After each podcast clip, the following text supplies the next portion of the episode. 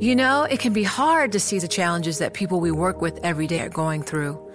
Invisible struggles like stress and burnout, caregiving for a loved one, or being misunderstood. But insight, awareness, and empathy will help us better see the issues they're dealing with. And that can make us and our companies healthier too. I'm Holly Robinson Peete. Join us on The Visibility Gap, a new podcast presented by Cigna Healthcare. Download it wherever you get your podcasts.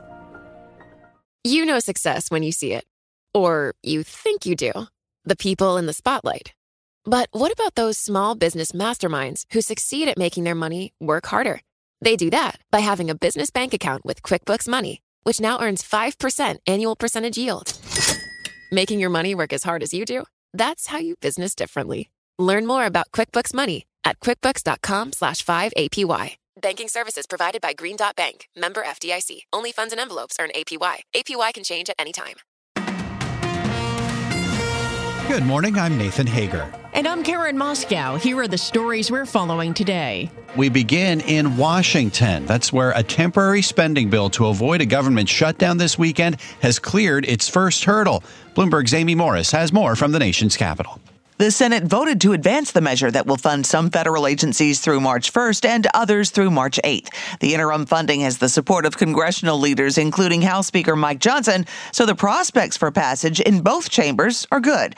It does not include several disputed items like aid for Ukraine, restrictions along the U.S. border, or an $80 billion business tax package. And there are hard right conservatives in the House who oppose funding agencies at current levels, but Speaker Johnson can bypass them by relying on Democrats Democrats for support. In Washington, Amy Morris, Bloomberg Radio. All right, Amy, thanks. Well, now to the latest on the race for the White House. It's on to New Hampshire for the Republican candidates, and Bloomberg's Ed Baxter reports things are really starting to heat up. Nikki Haley has been very careful not to directly attack Donald Trump, but one day after Iowa, she's calling him a bully and a liar. Trump lambasted Haley as a disaster. Now, this all comes with polling that shows the two very close in New Hampshire. Real Clear Politics has Trump by about 14 points, but the American Research Group even called it dead even at 44%, with Ron DeSantis at only 4%. Tomorrow's scheduled debate has been canceled because Haley declined if Trump wasn't going to be there. Ed Baxter, Bloomberg Radio. Okay, Ed, thanks. Now let's turn to the Middle East. Israel and Hamas have reached a deal to deliver medicine and other aid to Gaza. That's according to the government in Qatar, which says this is in exchange for medicine reaching the hostages being held by Hamas. White House National Security Advisor Jake Sullivan says there is still a risk this war widens to a regional conflict. We do see a pathway to uh, a shift in the military campaign in Gaza, a reduction in tensions and the exchange of fire along Israel's northern border, a reduction in the risk of escalation in other parts of the region, and we'll have to continue to deal with, with the Houthi threat.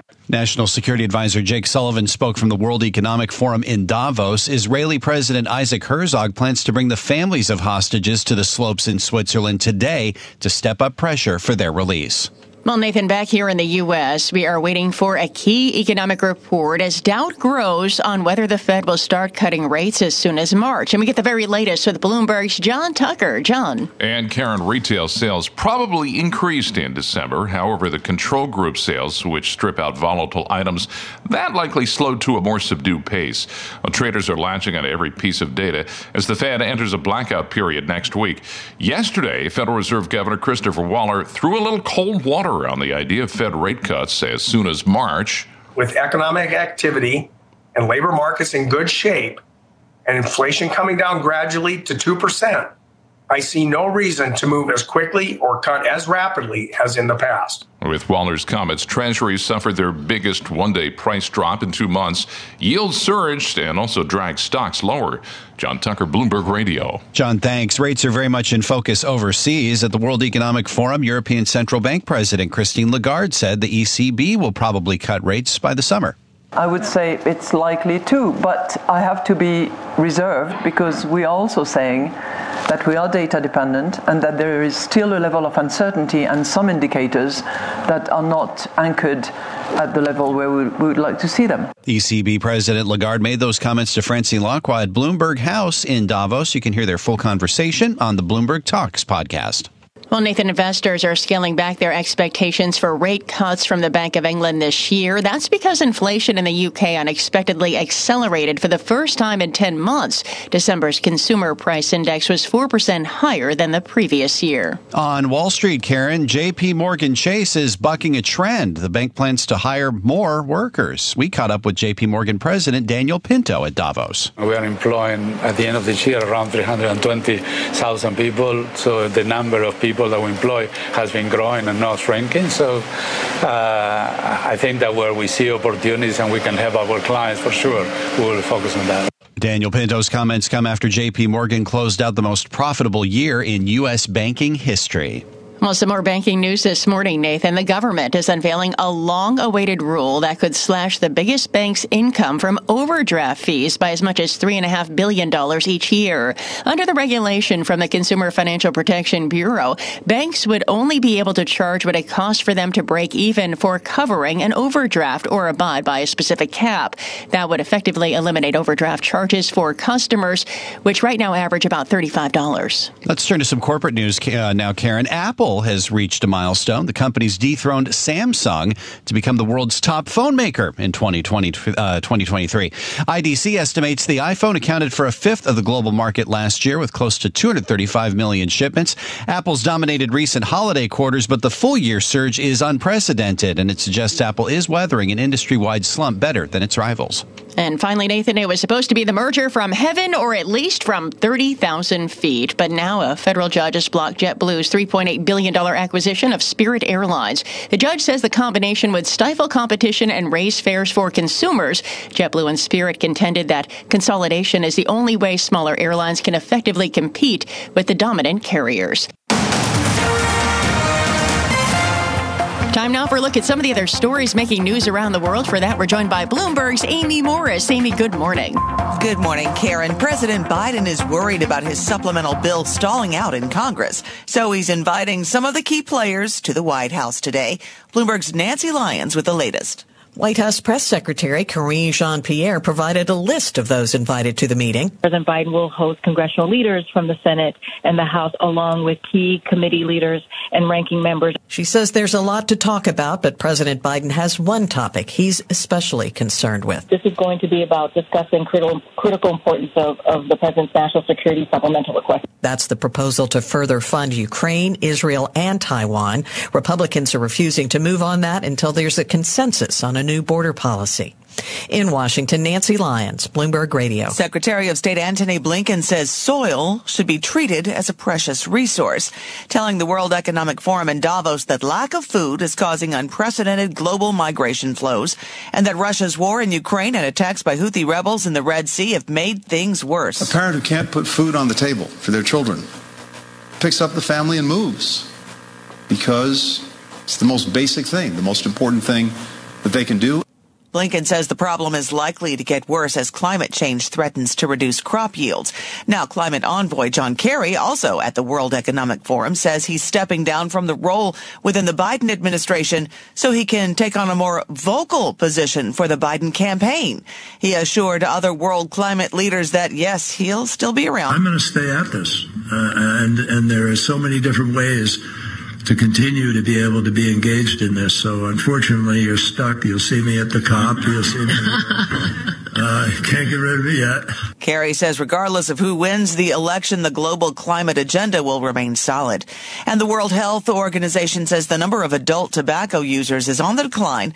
The organization says the biggest decrease in tobacco use is seen happening in lower to middle income countries. We have 19 million less smokers than we had two years ago. That is the first time that we see such a decline. Dr. Rudiger Krech is urging countries to continue putting control policies in place for tobacco. Global news 24 hours a day and whenever you want it with Bloomberg News Now. I'm Amy Morris and this is Bloomberg, Karen. All right, Amy, thank you. We do bring you news throughout the day right here on Bloomberg Radio, but now you can get the latest news on demand and that means whenever you want it. Subscribe to Bloomberg News Now to get the latest headlines at the click of a button. Get informed on your schedule schedule. You can listen and subscribe to Bloomberg News Now on the Bloomberg Business app, Bloomberg.com, plus Apple, Spotify, and anywhere else you get your podcasts. Time now for the Bloomberg Sports Update. Here's John Stashower. John.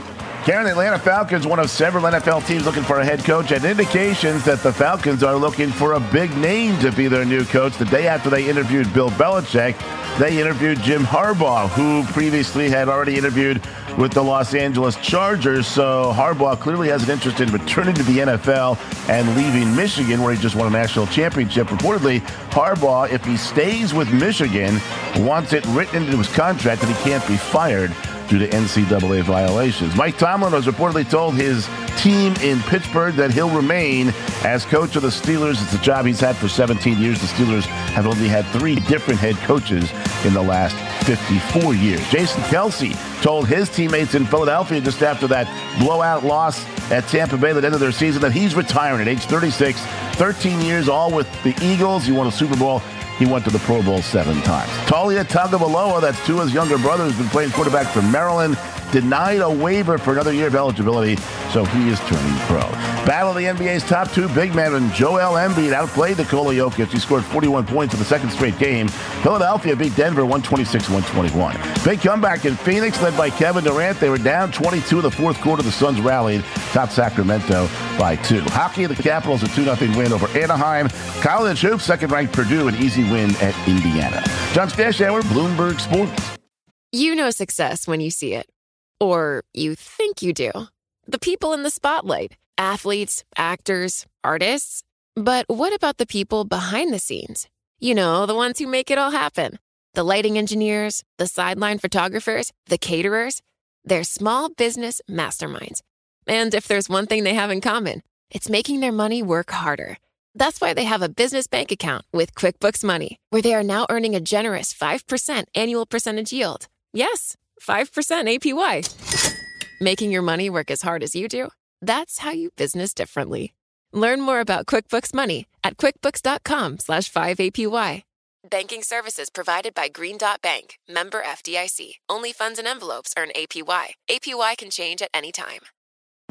Collaborate for a greener future at the Bloomberg Green Festival, a groundbreaking celebration of the thinkers, doers, and innovators leading the way. From design and culture to technology, science, and entertainment. Hear from inspirational speakers and immerse yourself in climate solutions. July 10th through 13th in Seattle. Title sponsor Amazon. Official airline Alaska Airlines. Get 20% off using promo code Radio20 at BloombergLive.com slash Green Festival. From coast to coast, from New York to San Francisco, Boston to Washington, D.C., nationwide on SiriusXM, the Bloomberg Business app, and Bloomberg.com. This is Bloomberg Daybreak. Good morning. I'm Nathan Hager. European Central Bank President Christine Lagarde says aggressive bets on interest rate cuts from the financial markets are not helping policymakers with their task to bring down inflation. But she says it is likely the ECB will cut rates in the summer. Madame Lagarde spoke with our editor at large, Francine Lacqua, from the World Economic Forum's Bloomberg House in Davos, Switzerland. Let's listen in to part of that conversation now. When you look at inflation, when you look at monetary policy, what's changed your mind on how quickly we get a, a cut from the ECB? You know, when I look at a year ago in Davos, um, and when I compare that with where we are today, I see um, a slope downward, uh, but certainly not a slope which is at target where we want it. So that's what we have achieved, I think, in, uh, in a little over a year. Bring inflation back from where it was in October 22 at 10.2% down to 2.9% month on month December, and certainly with the prospect of keeping it down and further down because our target is 2% and we are you know, I would have said a year ago that we are determined. We want to get it to 2%. I would say to you now that we are confident that we will get it to that target 2% medium term. Are, are markets too optimistic on, on interest yeah, rate I'm not, I'm not going to comment on, on markets. Markets do their job, they have their numbers, they have their objectives. Um, what we do at the ECB and what I think most central banks would do is work as hard as we can collecting data, using artificial intelligence, by the way, for that, uh, analyzing data, uh, confronting viewpoints, checking models against empirical data, doing scenario analysis, and being as, um, as comprehensive as we can to anticipate uh, what's coming. On, and it's, it's hard. You know, because what many people don't understand is that monetary policy works with a lag. So whatever we do now is going to have an impact in a few months and sometimes a year or two. And we have to take that in, in account to decide what we do, how long we hold, and what decision we make in due course. Uh, when you, t- when you say that you gather data also with AI, does, mm-hmm. it, does AI also analyze? Because again, you're looking at the current data, you're trying to forecast what your monetary policy is doing in the future. Mm-hmm. So is it algorithms? Like, how does that work? We do data collection a lot. Uh, we, we don't. Um, we don't determine monetary policy using algorithm and artificial intelligence. And I think that time we can check with the AI experts, of course, but I, I don't think that that time has, has come yet. When you look at again the, the forecast, and I, I, understand you're not focused on the markets, but if the markets no, price that I'm not focused, we look at them, we look at what they say, we are attentive, but everyone has their job and and we, we cannot you know sort of second guess what they will think that we are thinking that they are second guessing. I mean it's it's a catch 22 job right? But, but if the market is too optimistic about cuts mm-hmm. does it actually hurt they're not helping the fight against inflation by doing that. I was going to ask you that. So it makes your, your job harder if if if they're actually mispricing what you're trying to tell them. It is not helping our fight against inflation if, if the anticipation is such that you know they are way too high compared with what's likely to happen. Is it too early to cry victory against inflation? How do, how do you see it behaving? We are on the, on the right path. We are directionally towards the 2%. percent mm hmm But unless and until we are confident that it is sustainably at 2% medium term and we have the data to uh, you know, uh, support it, I'm not going to shout victory. No, not yet. How much is the inflation reduction thanks to your monetary policy, and how much of it is luck? Yeah. no, I wouldn't call it luck. Um, I think two factors have played a critical role, and it's the, the decline in energy prices that we have observed. You know, energy prices pushed prices up massively, and energy prices decline, of course, has a similar impact. So that's number one. Number two, uh, the, the, the, bottlenecks that we have observed uh, as a result of COVID in particular, and which lasted quite a lot of uh, quite a long time, has gradually faded out, and that also had an impact. You know, more supply, more availability of, of uh, uh, goods. Second factor. The third factor is monetary policy, and it's undoubtedly been effective, if only to anchor inflation expectations, which we know is really important. So it has had an impact on inflation itself, but it has definitely had, had an impact on inflation expectations, which by all accounts and all surveys and all measurements have come down and are really now broadly onto that 2% medium term target that we have. I know it's obsessive, 2% medium term target, but yeah, that's what it is. Yeah, but, but at least it, it should guide the markets, right? I mean, it's good to be obsessed. Well, if they don't know that that's what we are aiming for, then they need to have their head examined. That's for sure. and then again, talk to me a little bit about wage bargaining.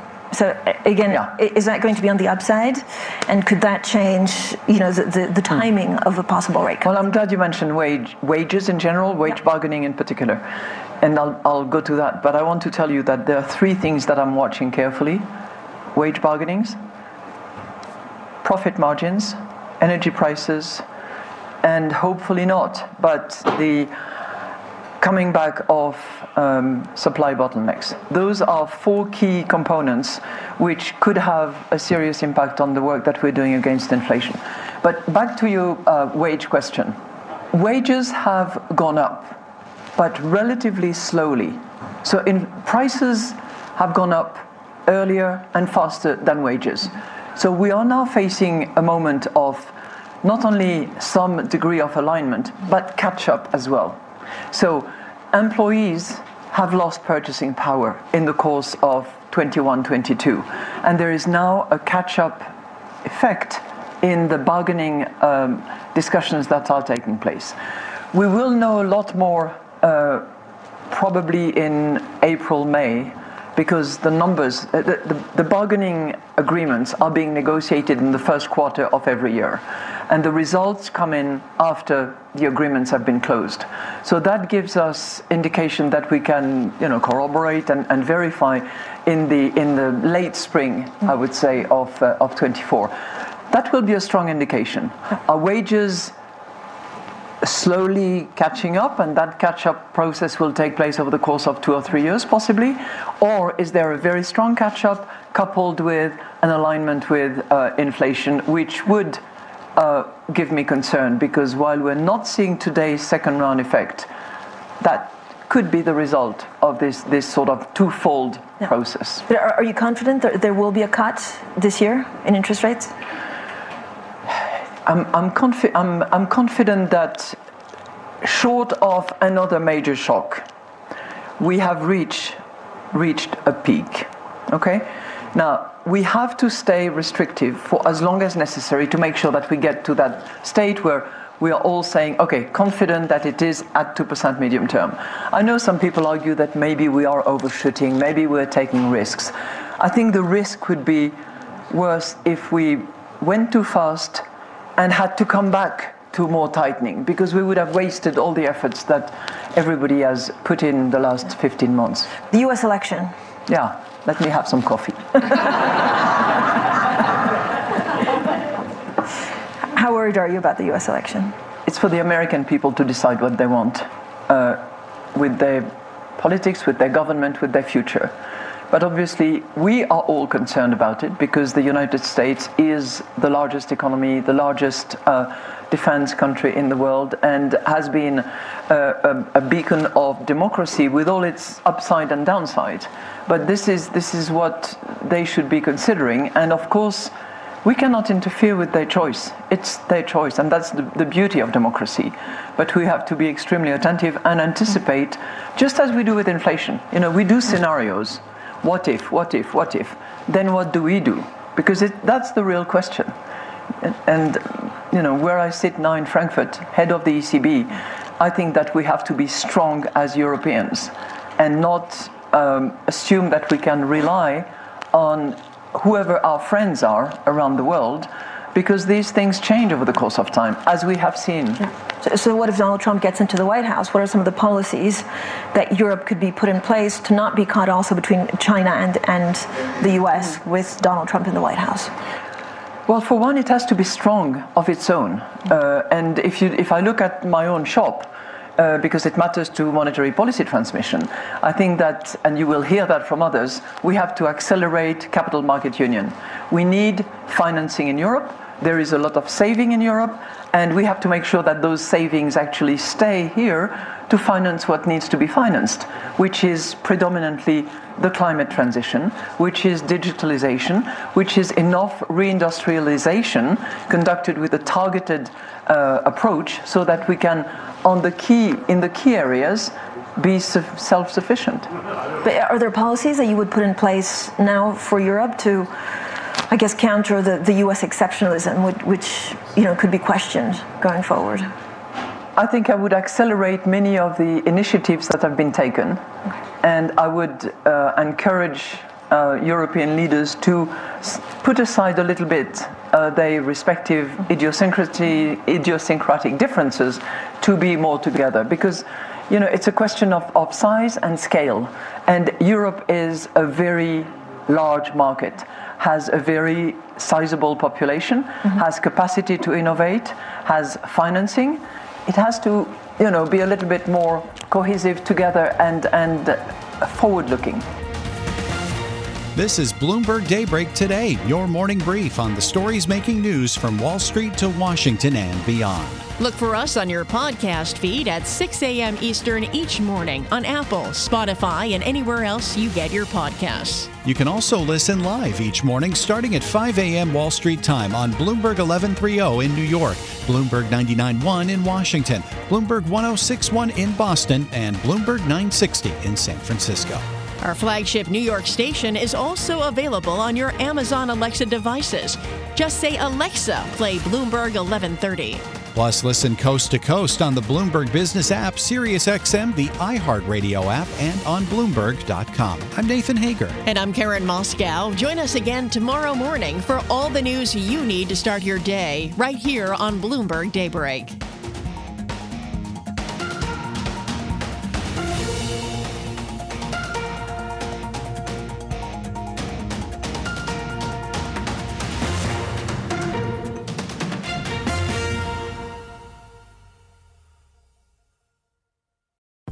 Collaborate for a greener future at the Bloomberg Green Festival, a groundbreaking celebration of the thinkers, doers, and innovators leading the way. From design and culture to technology, science, and entertainment. Hear from inspirational speakers and immerse yourself in climate solutions. July 10th through 13th in Seattle. Title sponsor Amazon. Official airline Alaska Airlines. Get 20% off using promo code radio20 at bloomberglive.com slash green festival.